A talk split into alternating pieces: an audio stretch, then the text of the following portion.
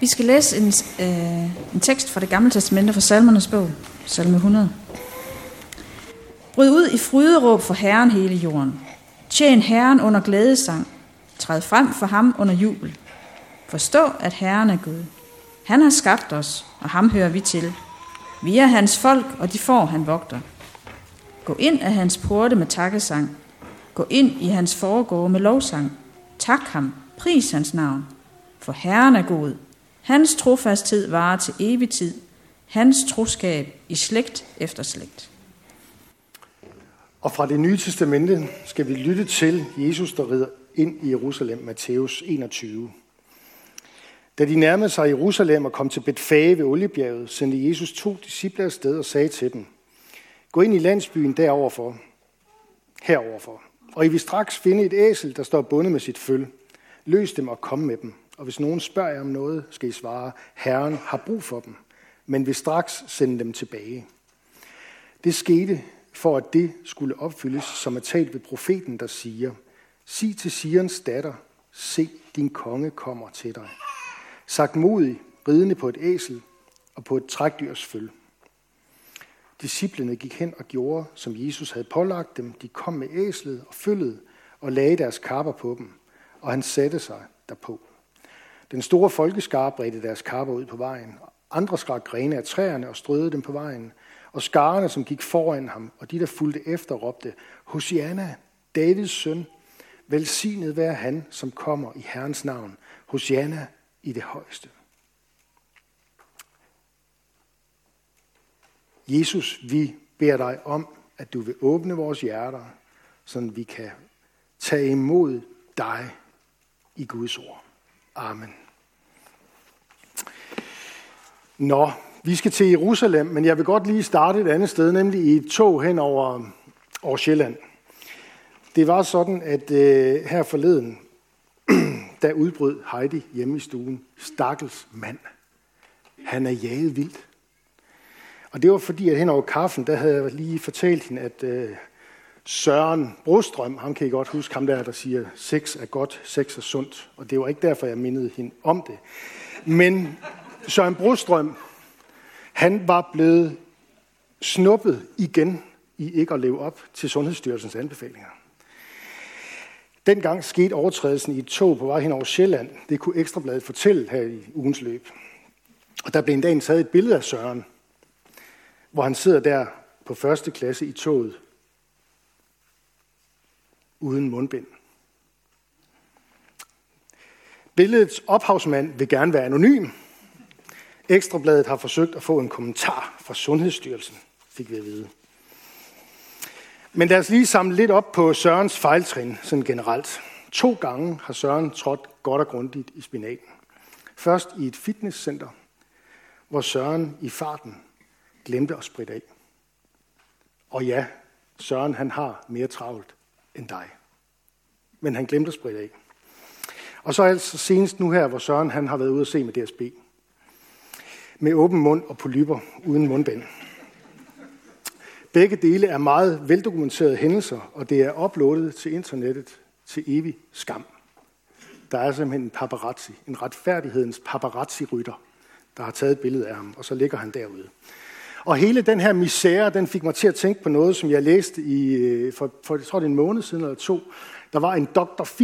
Michael Bøs, der skrev et lille kort læserbrev, øh, hvor han havde bemærket noget særligt ved den tid, vi lever i, og det samfund, vi lever i. Han kaldte det for det postkristne samfund. Det betyder det, det efterkristne samfund. Det samfund, der engang var kristent, men ikke er det længere.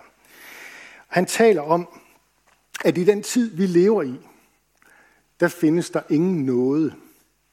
Han siger sådan her. Her giver vi aldrig nogen en chance til. Her kan man ikke lære sin fejl. Her lader vi ikke fortid være fortid. Her findes der hverken synd eller soning, men kun forbrydere og ofre. Her er det folkeopinionens selvbestaltede vogtere, der administrerer dommedag for os. Her lever vi under loven, og under loven findes der ingen noget. Så vidt Michael Bøs og Søren Brostrøm.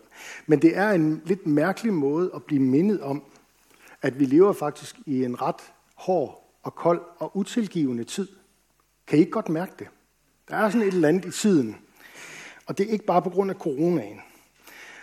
Og samtidig så er det en, en mærkelig måde sådan at blive mindet om, hvorfor vi har grund til at være glade for at være kristne. Lad mig sige det på den måde. Det er en bagvendt måde at blive mindet om den kristne glæde over Jesus. Og blive mindet om, at der faktisk er noget, som vi kristne har 100% rigtig fat i. Nemlig, at Gud har set i noget til os mennesker. Han har sendt Jesus til jorden, og derfor er der noget at få. Det her gamle ord, som handler om, at der findes en, der kender mig fuldt ud, og alligevel elsker han mig. Han hænger mig ikke bare ud på internettet til udstilling og udskamning. Han kender mig fuldt ud med mine fejl og mangler, med min synd, mit mørke, og alligevel elsker han mig. Det er, hvad noget betyder. Og vi ser det tydeligst, når vi ser på Jesus. Der går det op for os, at der er noget at få, og der er noget at dele ud af. På grund af Jesus, som er Israels konge og hele jordens konge. Og så tilbage til teksten, fordi her vi møder Jesus. Han rider ind i Jerusalem. Det er, det er, det er påsken. Og så kommer han altså på det her, på det her æselfølge. Han rider ind på æselfølget. Og det fik mig til at tænke på, hvordan kommer Jesus til os i dag? Og der var der... Øh, øh, nogle gange så læser jeg en prædiken for at se, om jeg selv kan blive opbygget. Og der var en, jeg læste, som var utrolig opbyggelig. Fordi den mindede mig om, at det æselføl, som Jesus rider på i dag, det er Guds ord. Vi har det her. Bibelen. 66 skrifter. Nogle af dem fylder kun en enkelt side, og nogle af dem fylder 66 kapitler. I hvert fald en af dem. Ikke? I selv gætte, hvad det er for en. Men øh, Bibelen ligner og er på mange måder ligesom øh, andre bøger. Og så alligevel, så er den fundamentalt anderledes. Øh, den afdøde forfatter, Paul Hoffmann, som jeg holder rigtig meget af, han svarede engang på, hvad det var, der inspirerede ham. Og så sagde han sådan her, jeg synes, det er utroligt, utrolig smukt og, og rigtig sagt. Han siger sådan her, hver læsning af Bibelen er en vandring fra verdens skabelse til dens undergang og opstandelse. Gennem urtidens gåder, gennem oldtidens højkulturer, hvis dramatik og mystik og romantik fortryller i dag som alle dage. Det er en vandring over alle højder og ned i alle dybder, gennem alle tider til alle evigheder. Der er ikke noget, jeg kan nævne ved siden af. Jeg vil bare ønske, at jeg havde nogle flere år og noget større kapacitet, så jeg kunne få skrevet noget mere og noget bedre om Bibelen, som tema og kilde og inspiration. Om højsangens duft midt i syndfloden. Om julenats fryd midt i Sinais torden. Om påskemorgens fred i Nebuchadnezzars glående ovn. Om Guds frelse i menneskenes liv. For det er, hvad Bibelen handler om. Det kan godt være, at du kommer til den og tænker, hold det op, sikke dog, de behandlede kvinderne dengang. Og ja, det er. Der er der noget, hvis man skal tale som moderne identitetspolitisk, så kan du godt finde en masse patriarkalsk i den her bog. Ikke? Men det er skrevet i en verden, hvor kærligheden råder. Det er skrevet i en verden, hvor Gud kommer og frelser. Og det er det, vi skal holde fast i. Guds ord, Bibelen, det er som et æselføl, der bærer Jesus frem til os. Men bemærk så, at der er to æsler i dagens budskab. Der er et æselføl, og så er der også følgets mor. Fordi normalt så vil man ikke ride på sådan et uprøvet dyr, der ikke var vant til at trække og den slags ned ad oliebjerget midt i en, en menneskemængde, der er op at køre. Men når følgets mor, der er vant til den slags, går foran, så kan følget godt klare at bære Jesus. Og på samme måde, så kan Bibelen, der på mange måder ligner en almindelig bog, den kan lige pludselig bære Jesus frem til os, når det går op for os, at den her bog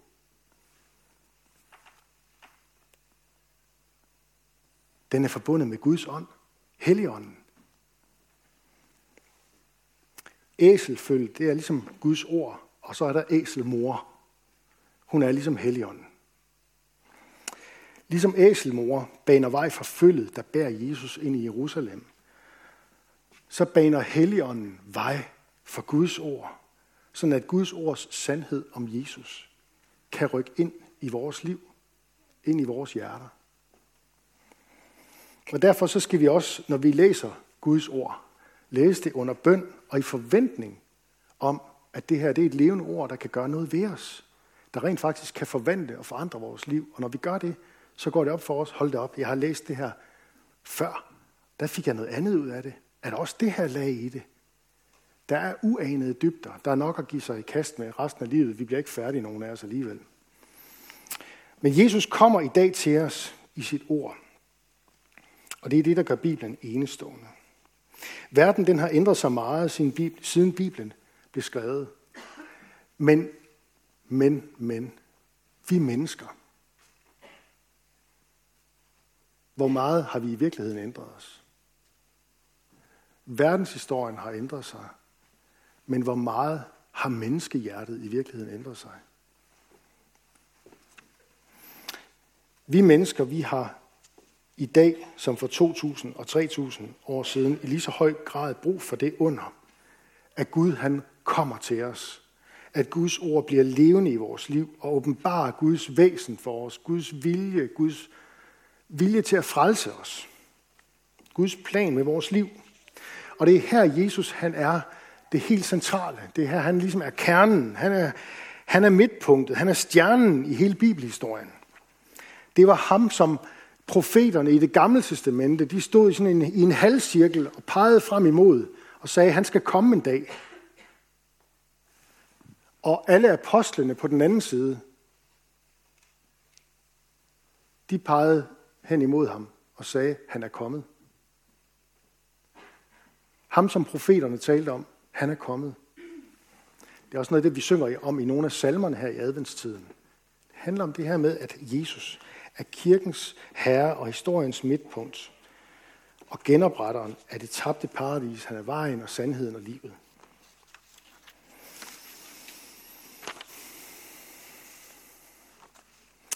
Advent, det er som sagt et øh, gammelt, gammelt ord, som betyder, at øh, Herren kommer, eller Jesus kommer til verden. Og i Bibelen, der er der sådan grundlæggende set tre måder, det beskrives på. For det første, så er Jesus allerede kommet. Altså det er for 2000 år siden. Han kom til jorden, og hvor han kløvede verdenshistorien i et før og et efter Jesus. Og det kan du bare gå ind og kigge på din mælk og se. Altså vi har dateret vores verdenshistorie. Vi indretter vores kalender efter ham. Uanset om vi tror på ham eller ej, så holder vi møder efter hans fødsel. Så han har kløvet verdenshistorien i to dele. Der er et før og et efter Jesus. Det som vi så øh, hvis vi ser nærmere på den historie, så ser vi, at det handler om det her før og efter Jesus. Det er fuldstændig vilde, som vi ikke kan sige os selv, at han kom for at gøre to ting. Han kom for at opfylde profetierne, sådan som vi også møder det i teksten i dag. Det skete for, at det skulle opfyldes, som er talt ved profeten. Og det er noget, der er som et omkvæd igen og igen og igen, særligt i Matteus evangeliet, der går meget op i det her, fordi han skriver hovedsageligt til, til jøder, for at forklare dem, hvad det glædelige budskab er. Og så henviser han til Israels folks gamle skrifter. Men det, det med, at Jesus gjorde to ting. Han opfyldte profetierne, og så gjorde han sin fars vilje. Det tror jeg er vigtigt. Eller det er ikke bare tror jeg, det er vigtigt at se på det på den måde. Fordi det handler om, når han opfylder profetierne og gør sin fars vilje, så lever han det liv, vi ikke kan leve. Han dør stedfortrædende. Han dør i dit sted på et kors for din synd og skyld. Og han opstår fra de døde og ønsker at give dig et håb om at gøre det samme. Evigt liv. Ikke evig fortabelse, men evigt liv. Og det er knyttet til Jesus. Frelsen fra fortabelsen. Frelsen fra undergang. Det er kun knyttet til ham. Han kom. Han er allerede kommet. Og så er der også, så taler Bibelen også om, at Jesus han kommer øh, til os i dag. Han siger øh, et sted til sine disciple, jeg vil ikke efterlade jer faderløse, jeg kommer til jer. Og det er sagt lige forud for hans død og opstandelse og himmelfart, og det er jo ment som et løfte til øh, sine disciple. På samme måde som det, han siger, at hvor to eller tre er forsamlet i mit navn, der lover jeg at være midt i blandt jer. Det kan godt være, at du tænker, at han kommer kun til dem, der magter livet, eller dem, som har regnet det ud, eller dem, som læser enormt meget i Bibelen, eller dem, som forsøger at leve op til Guds lov og bud for menneskelivet.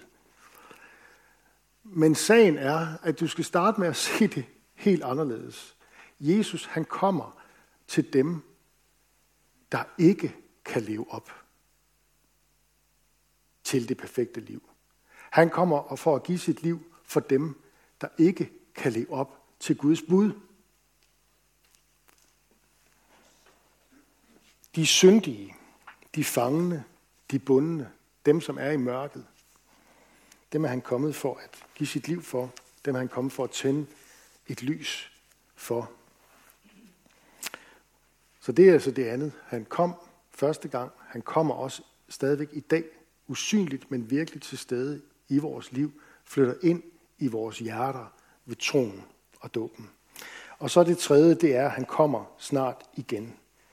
En dag skal alle jordens folkeslag, ifølge hjælp Jesus selv, se ham komme på himlens skyer med magt og megen herlighed. Han red ydmygt ind i Jerusalem på et æsel første gang, fordi han skulle være en konge, som folket ikke selv kunne se og regne ud. Der skulle, en konge, der skulle dø for deres skyld. En konge, som er forbundet med en tornekrone. Ikke med en guldkrone, men med en tornekrone. Og det er i den forstand, at vi også takker ham som ærens konge. Æslet og tornekronen hænger sammen. Det er en mærkelig konge, der kommer ridende der. Et æsel og en tornekrone. Men han kommer også snart synligt og virkeligt igen, ligesom han gjorde første gang. Men når han kommer anden gang, så bliver han altså ikke født af Jomfru Maria, men så kommer han som den her verdens voksne kærlighedens dommer for at dømme levende og døde, som vi bekender søndag efter søndag i kirken. For at gøre op med uretfærdigheden og ondskaben. For at fjerne djævlen fra jordens overflade en gang for alle og nyskabe himlen og jorden. Og det, det gælder om for et menneske, det, det gælder om for du og jeg, det er jo så at være blevet revet løs af djævelens vold og magt. Ikke at være forbundet med ham. For er vi det på den dag, hvor Jesus kommer? Er vi forbundet med djævlen, og har vi, har vi ligesom knyttet vores liv til ham? Så fortabes vi. Men Gud har sendt sin søn til verden, for at enhver, der tror på ham, ikke skal fortabes, men have evigt liv. Lad os bede sammen.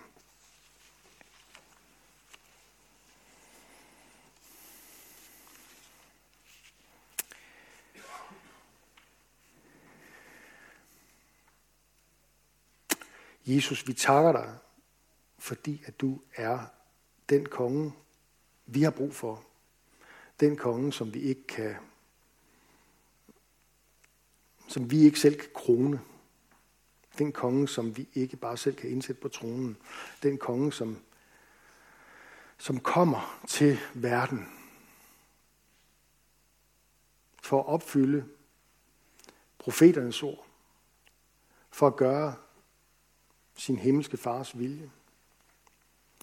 Og Jesus, vi tager dig, fordi at øh, du tog tornekronen på. Vi tager dig, fordi at du er levende til stede i verden i dag også. Usynligt, men virkelig levende til stede. Også i menigheden forsamlet her. Og vi tager dig, fordi at du øh, kommer til os, båret frem, ikke af et æsel, men af Guds ord. Og af Helligånden som gør ordet levende for os.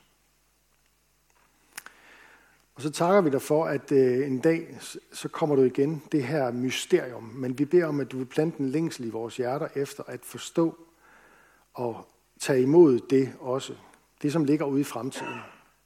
Men som der er skrevet om i, i Guds ord. At en dag, så kommer du at gøre op med uretfærdigheden og synden og døden og djævlen her i verden. Og vi beder om, at ingen af os forsamlet her må være så allieret med ondskabens kræfter, at vi må fortabes den dag, men at vi må sætte vores lid til dig, vores tillid til dig. Vi beder dig for menigheden, for menighedens børn, både de fødte og de ufødte. Beskærm du dem og lad dem få lov at vokse op i tro på dig. Vi beder for menighedens konfirmander, konfirmander og unge. Lad dem vokse i tillid til dig. Vi beder for, men, for ægteskaberne og for de, som lever alene. Giv os din kraft over vores liv og samliv. Vi beder for Skærnby og omegn, at du, Jesus, må blive kendt, troet, elsket og efterfuldt. Vi beder for Niels Jørgen Fogh, menighedens vejleder, vejleder, velsign ham i hans tjeneste. Og så beder vi om, at du vil være nær hos alle, der er ramt af sorg, sygdom og lidelse. Giv os mod til at være til stede og visdom til at lindre smerten hos hinanden. Vi vil være stille et øjeblik og være så bede for et menneske eller en situation, der har brug for Guds hjælp.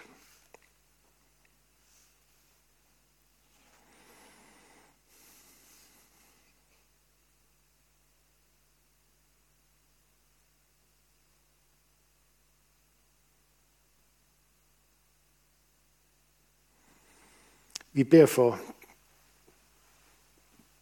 din menighed ud over hele jorden, særligt for dem, som lever i verdens brandpunkter og lige nu forfølges for dit navns skyld. Giv dem frimodighed og tillid til dig. Så beder vi om, at lyset fra de gode nyheder om dig, Jesus, må skinne blandt muslimer, så de omvender sig og lærer dig at kende som den eneste sande Gud, vi beder også om, at den tid snart må komme, hvor de jødiske folk må se dig som Messias og omvende sig i glæde. Vi beder om Jerusalems fred. Og vi beder om, at de gode nyheder, at der må få fremgang i Danmark. Vend vores hjerter og vort folks hjerte til dig. Vi bekender vores medansvar for kirkens og folkets forfald. Vi bekender vores mangel på tro, lydighed og kærlighed. Vi beder for alle, der er blevet betroet magt og autoritet. Hjælp dem, og os til at værne hinanden mod uret og vold. Og kom så snart med den store advent og gør alting nyt. Amen.